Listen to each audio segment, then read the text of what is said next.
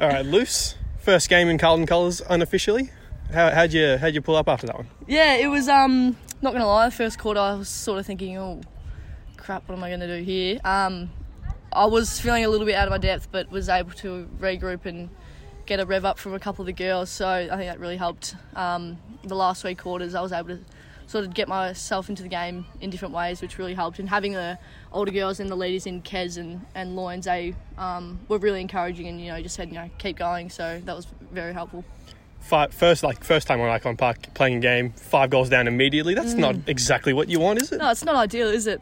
um, it was a it was a bit of slogging at the start. Um, they they really came out firing, and we knew they were going to come out firing. We were just on the back foot from the start. and We weren't able to put it back on our terms in the first quarter at all. Um, so yeah, from after the first quarter, we either had the option to drop our heads or try and make a fight back. And um, credit to the girls, we have a really good group and never give up, and that's the sort of attitude we've had throughout pre-season. I think that really helped us throughout the second, third, and fourth quarter. We were able to sort of get it back on our terms in the second quarter, and then third and fourth um, start to run out a bit more and take control of the game. Hot day out here. Um, you guys seem to run pretty well towards the end of the game. Like, felt like you guys were outrunning them towards the end. You- Did you feel that out there? Like, did you Yeah, feel like you had yep.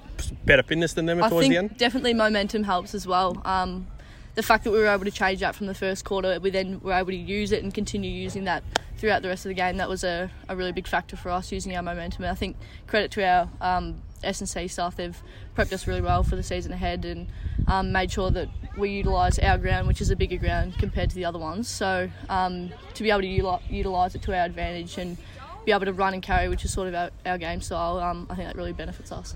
You had a few nice moments. Start of the third quarter, a beautiful clearance, nearly got it out there. Oh yeah, and then gave it off to a player under pressure. Um, yeah, I think from the second half I started to really pull my crap together and um, sort of try and get get myself the game um, and do something for the team, like whether it was small or big. And yeah, to be able to get my hands on the footy straight away at the start of the second half, I was able to use that as confidence then throughout the second half to um, get a bit more of the footy, which was good. And then you took a bloody nice contested mark in the goal square. That- oh, I'm not gonna lie, I don't know how that landed in my hands. I just saw Tay bombing it. I'm thinking, oh, here we go. Um, so middle forward, where are we going to see you mostly this season? Yeah, I think um, probably throughout the midfield, maybe a little bit of forward here and there, um, and maybe if Harfy's feeling like it, throw me down back. um, but yeah, mainly throughout pre-season, I've been thrown in the midfield, um, and I'm loving it there. The girls in in Loynsy, you know, she's been around for quite some time, so to be able to learn off her, and even Maddie, even though she's played one season, she's um a gun as it is. So to be able to learn off those two has really benefited me throughout pre-season. Seems like the core of this Carlton team is really young. Maddie, Georgia, Taylor, like uh, Dalton, Walker. They've got experience yeah. after a couple of seasons, but they're still pretty young, especially in the midfield.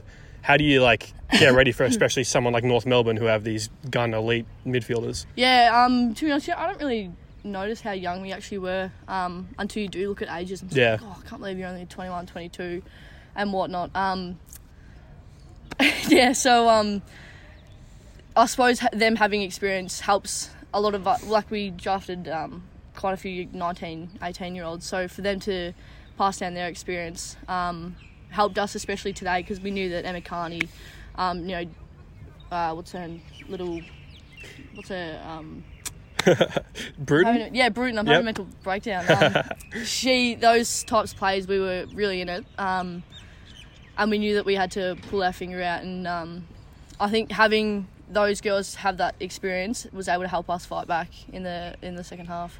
Uh, generic question: Who's been impressing you on, on the track heading into the season?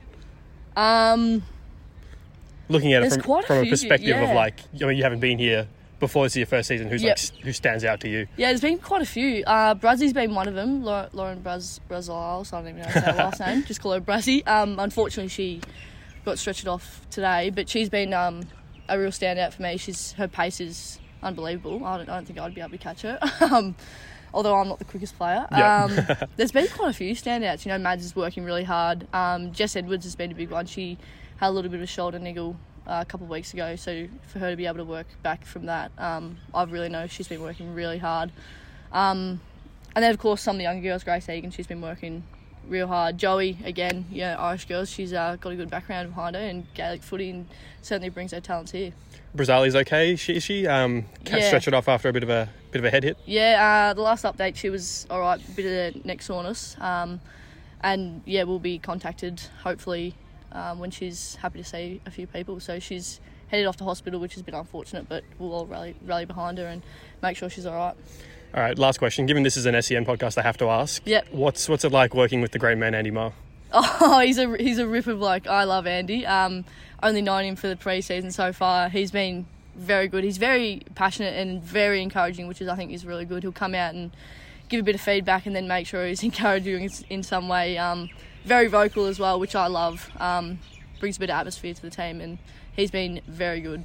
Uh, I, I was watching him closely in the third quarter. Didn't seem to get off the wing for the entire third quarter. he's a bit he's a bit like one of the coaches. He just he's all. I reckon if if he hasn't been caught yet, he will. To be told to jump off the ground. Um, he does hang around a bit, but I think it's good. Uh, the girls love it, and he's very vocal, so you can't really miss him. That's very true. All right, Lucy, thank you very much Thank for your you. time. Thank you Appreciate for it. coming on the podcast technically. yeah, thank you. See you around.